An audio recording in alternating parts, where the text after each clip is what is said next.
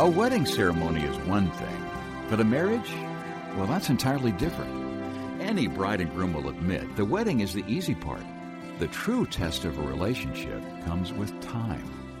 Today on Insight for Living, you'll hear Chuck Swindoll continue the series called Hope Again. We're looking at 1 Peter chapter 3, verses 1 through 7, for timely advice on cultivating strong relationships between husbands and wives. With all the outside pressure on families today, it's important to understand the biblical keys to building harmony in the home. Chuck Swindoll has titled today's message, Hope Beyond I Do.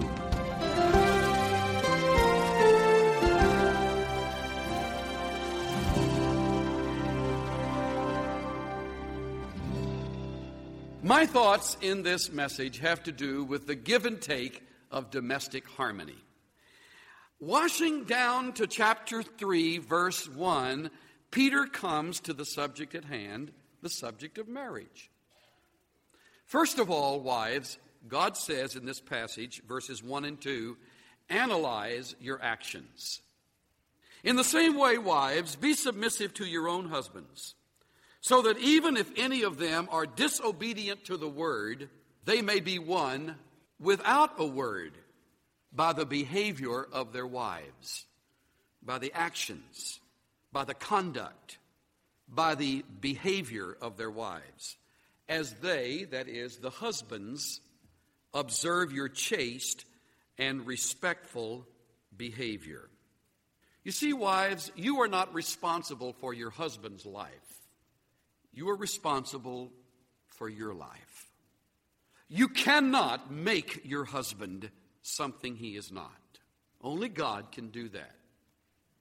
Well, it sounds like um, a dead end street, Chuck, as I hear you say that, and you, if you only knew what I was living with, you, you would know what a, what a rascal, you would know what a, what a reprobate, you'd know what an unbelieving man I'm married to, uh, but you're not married to a blind man. Verse 2 tells you, they will observe your chaste and respectful actions. Notice the word observe. It is a word for keen and careful observation. It's not a casual glance. They will observe that your reactions are not normal, ordinary, or expected. They will observe that. William Barclay calls this the silent preaching of a lovely life. By the way, this submission is not a cringing, spineless submission based on fear, which are signs of insecurity. This is a voluntary unselfishness. This is a willing and cooperative spirit. This is seeking the highest good of a husband who doesn't deserve it. That's what it is. Analyze your actions. You know your actions, and you may be right on target. You may not be. Analyze your actions. The second piece of advice is from verse 3 Watch your adornment. Watch your adornment. In these verses, verses 3 and 4, Peter puts his finger on outer beauty, which is verse 3, and inner beauty, which is verse 4. Let's take the first one in verse 3, the outer beauty. Let not your adornment be external only braiding the hair, wearing gold jewelry, and putting on dresses. Now, I'm grateful for the editors of our Bible who have added the word only. Before it was added, some preachers had the audacity to say that braiding the hair and wearing gold jewelry and putting on dresses all fell in the category of being disobedient to God. I never could figure out how putting on dresses would be disobedient to God, by the way. I could understand how come some would say braiding hair and wearing gold jewelry, but the verse does not say, let not your adornment be external at all. It says, let not your adornment be external only. Only. We would say, even exclusively. Taken to an unrealistic extreme, ladies, you can, um, you can really uh, miss the mark in your external adornment. As a matter of fact, I have seen some ladies who think that it is that it is um, um, a mark of spirituality uh, to sort of let themselves go. Uh, and they become plain and matronly and bland and a little dowdy, kind of like a vanilla shadow. That's, that is not what God has in mind. But on the other hand, if externals get out of line, you will overemphasize the continued emphasis on your hair, on your accessories, on the dresses and gowns you wear. You will become preoccupied with nothing but your external adornment. In a, in a little book entitled uh, The Art of Understanding Your Mate, Cecil Osborne entitles one of his chapters, Eight Types of Neurotic Wives. Um, now, don't leave because i am going to come along in a minute with eight types of neurotic husbands, so you, you won't want to miss that.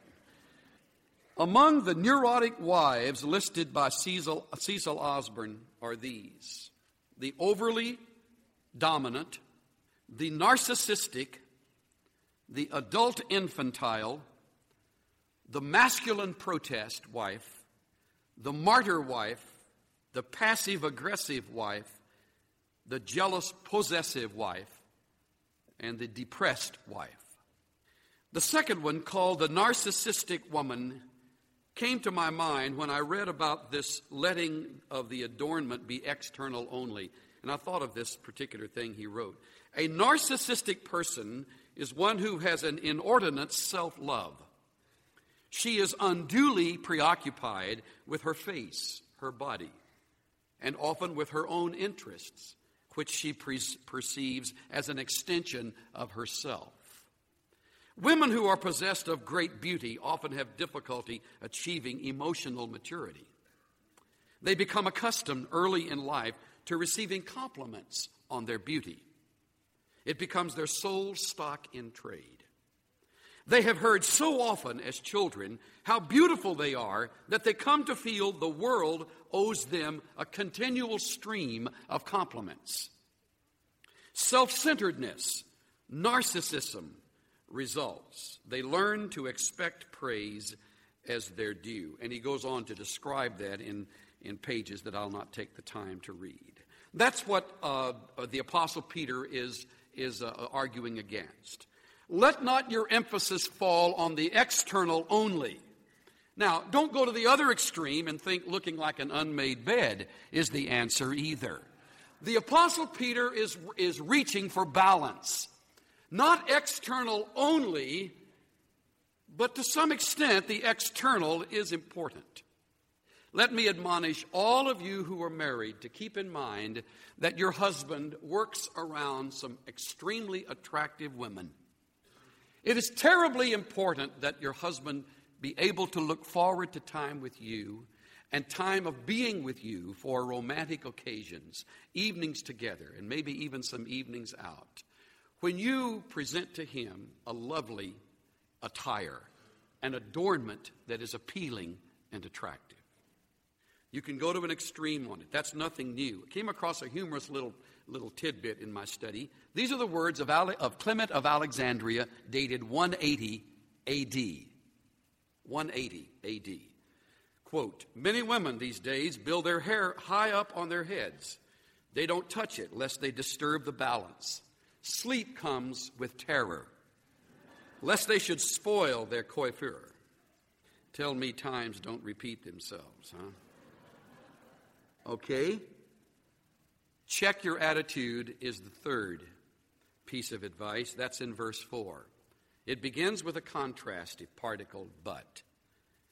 Verse 3 Let not your adornment be external only, but, now the attitude, let the adornment include the hidden person of the heart with the imperishable quality of a gentle and quiet spirit which is precious in the sight of God.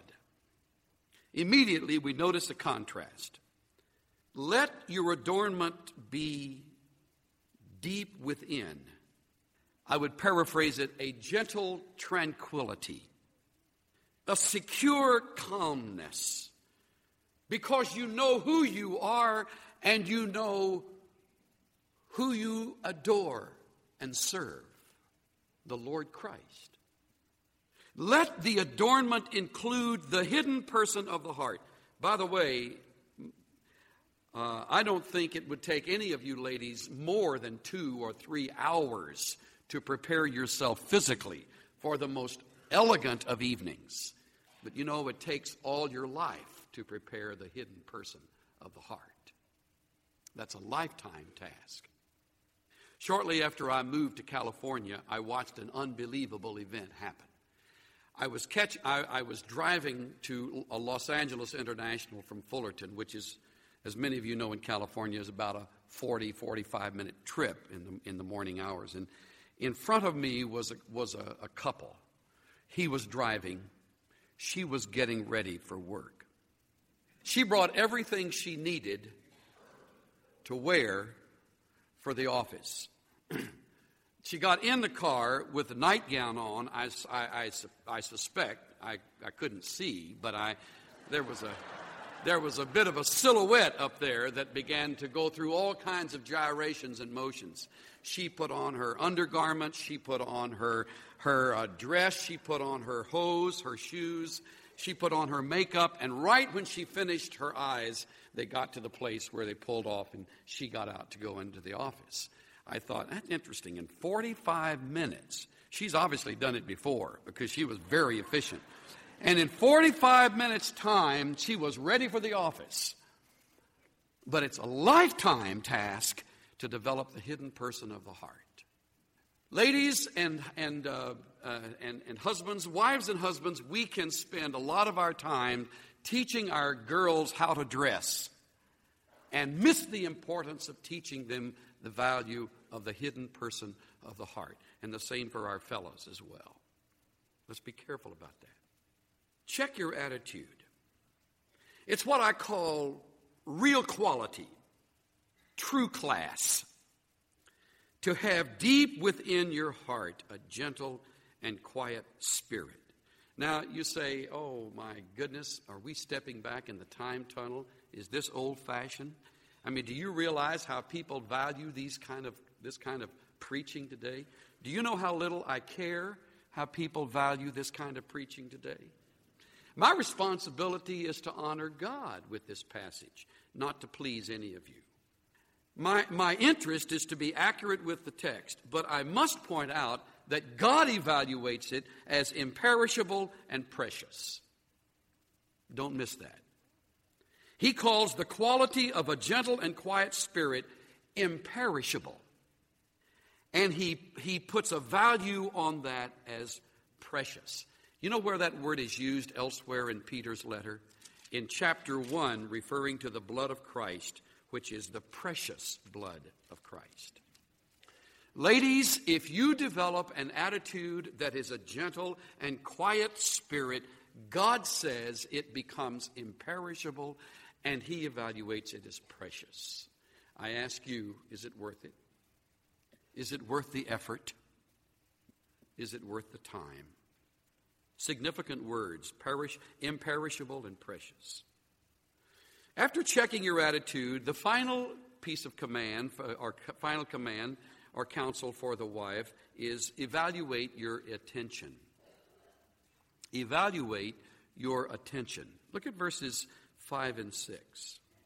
For in this way, in former times, the holy women also who believed in, who hoped in God, used to adorn themselves. Look at how he uses the word adorn for the inner as well as the outer person. The women of God in yesteryear used to adorn themselves in the same way, being submissive, cooperative, adaptive, unselfish alongside their husbands. In fact, he gives a special illustration. For thus Sarah obeyed Abraham, calling him Lord. And you have become her children if you do what is right, without being frightened by any fear. You see the word obeyed in verse 6? Sarah obeyed Abraham. You know what a good paraphrase would be? She paid attention to him. She paid attention to him. She considered his needs. She cooperated with his wishes. She adapted to his desires. If I could encourage you, wives, in one major area in this study, it would be to evaluate where you place most of your attention as a married woman. And I say that even to you who have multiple children. And I understand that. It is easy in the press of caring for the constant needs of children to put the needs of a husband on hold. That is often where there begins to be a breakdown in a marital relationship. By the way, you don't have anything to be worried about. It says here you don't have any reason of being frightened by any fear. Believe what God says. Now, I've hardly been able to wait to speak to husbands because I have felt some chests popping out and buttons coming off and thinking, bruising your elbow with jabs to your wife to listen. Now it's your turn, men. And even though you get one verse, there are three powerful commands to the husband in this seventh verse. Notice very carefully, you husbands likewise. Aha. Likewise. Now, if connectives are important, and they are, and if the context is submission, and it is, then I sense in the likewise there is an equal responsibility on our part regarding the reciprocal actions to our mates. You expect a wife to fall in line with the truth of these first six verses. She has every reason to expect you to fall in line with the seventh verse, which is specifically addressed to you. And it's very unusual for a verse of Scripture to be addressed directly to a wife or directly to a husband. This is one of them. You husbands, the first command live with your wife. Now you think, my goodness, of course. I, am married to her. Of course I'm living with her. It has nothing to do with what Peter had in mind. This word, translated live, means to dwell together, to be at home with, to be at home with. It conveys a close togetherness for which you, husbands, and I are responsible. It isn't the wife's task to develop the togetherness of the home. It is the husband's job. It isn't the wife's role to make sure things are kept harmonious. It's the husband's job. That's part of being at home with the wife. To be completely at home with, understanding the needs of the home and being sensitive to the woman God has given you. And right away, I move to the second command know your wife. See verse 7?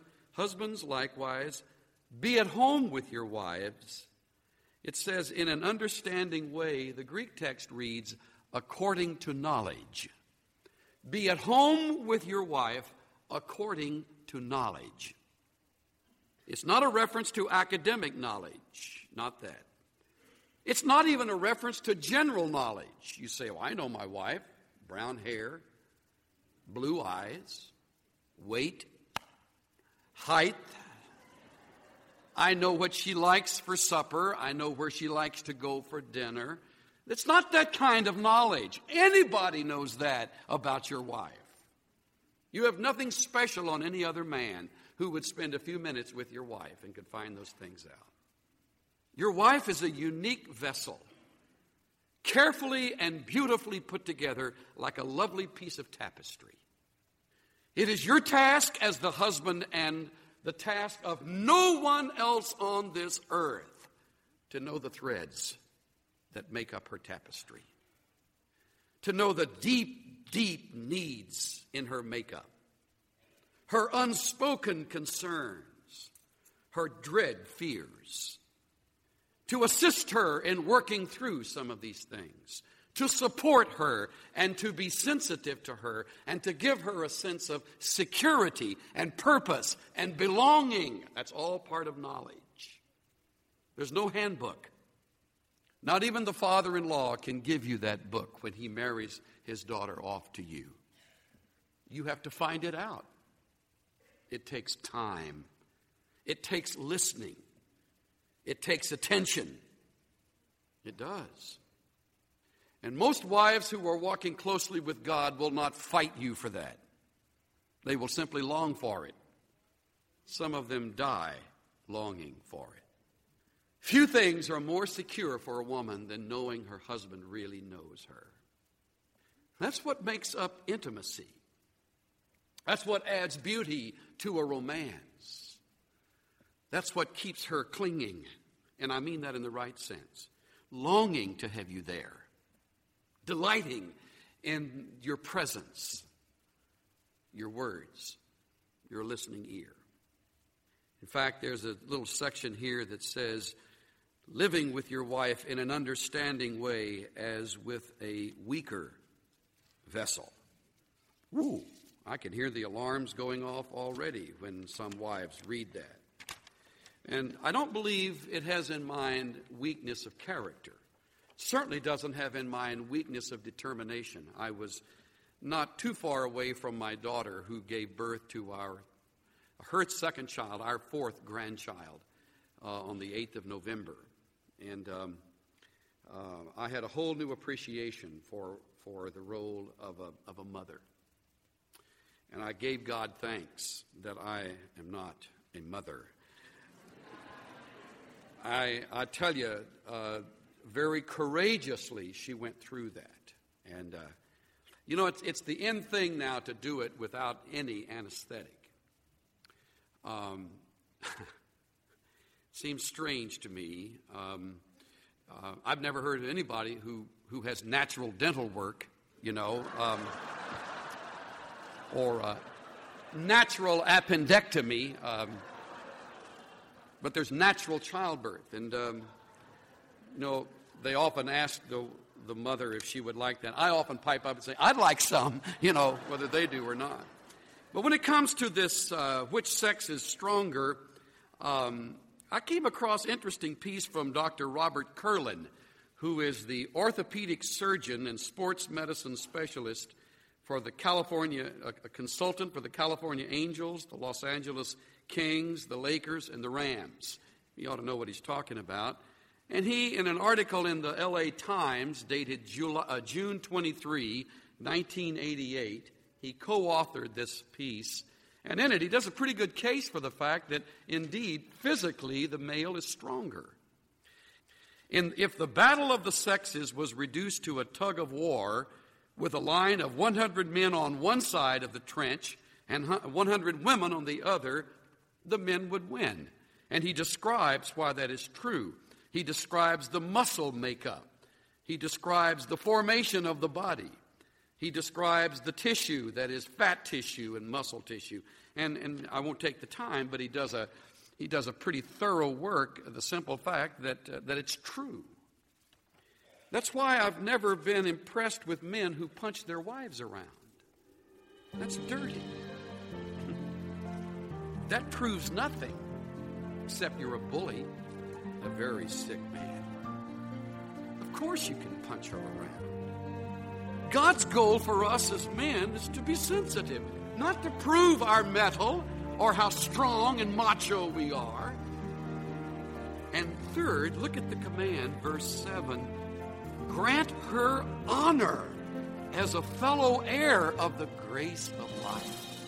Honor your wife, live with your wife, know your wife. And Peter says, assign your wife a place of honor. Wonderful counsel.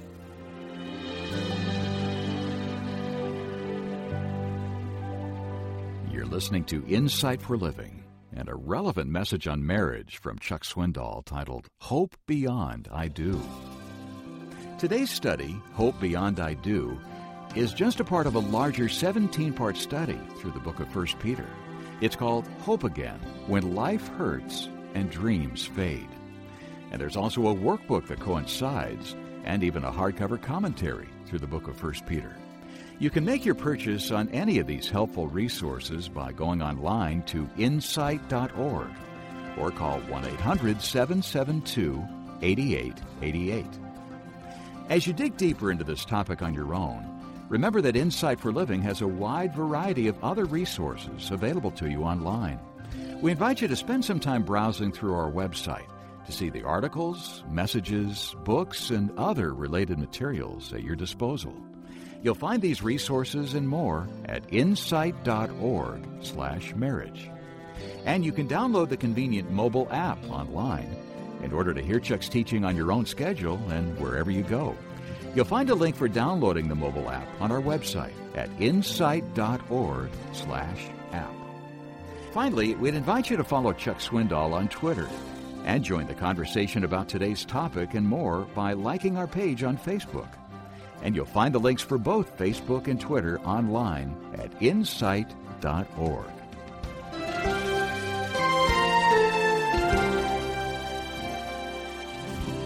I'm Dave Spiker. Listen again next time when Chuck Swindoll continues the message Hope Beyond I Do on Insight for Living.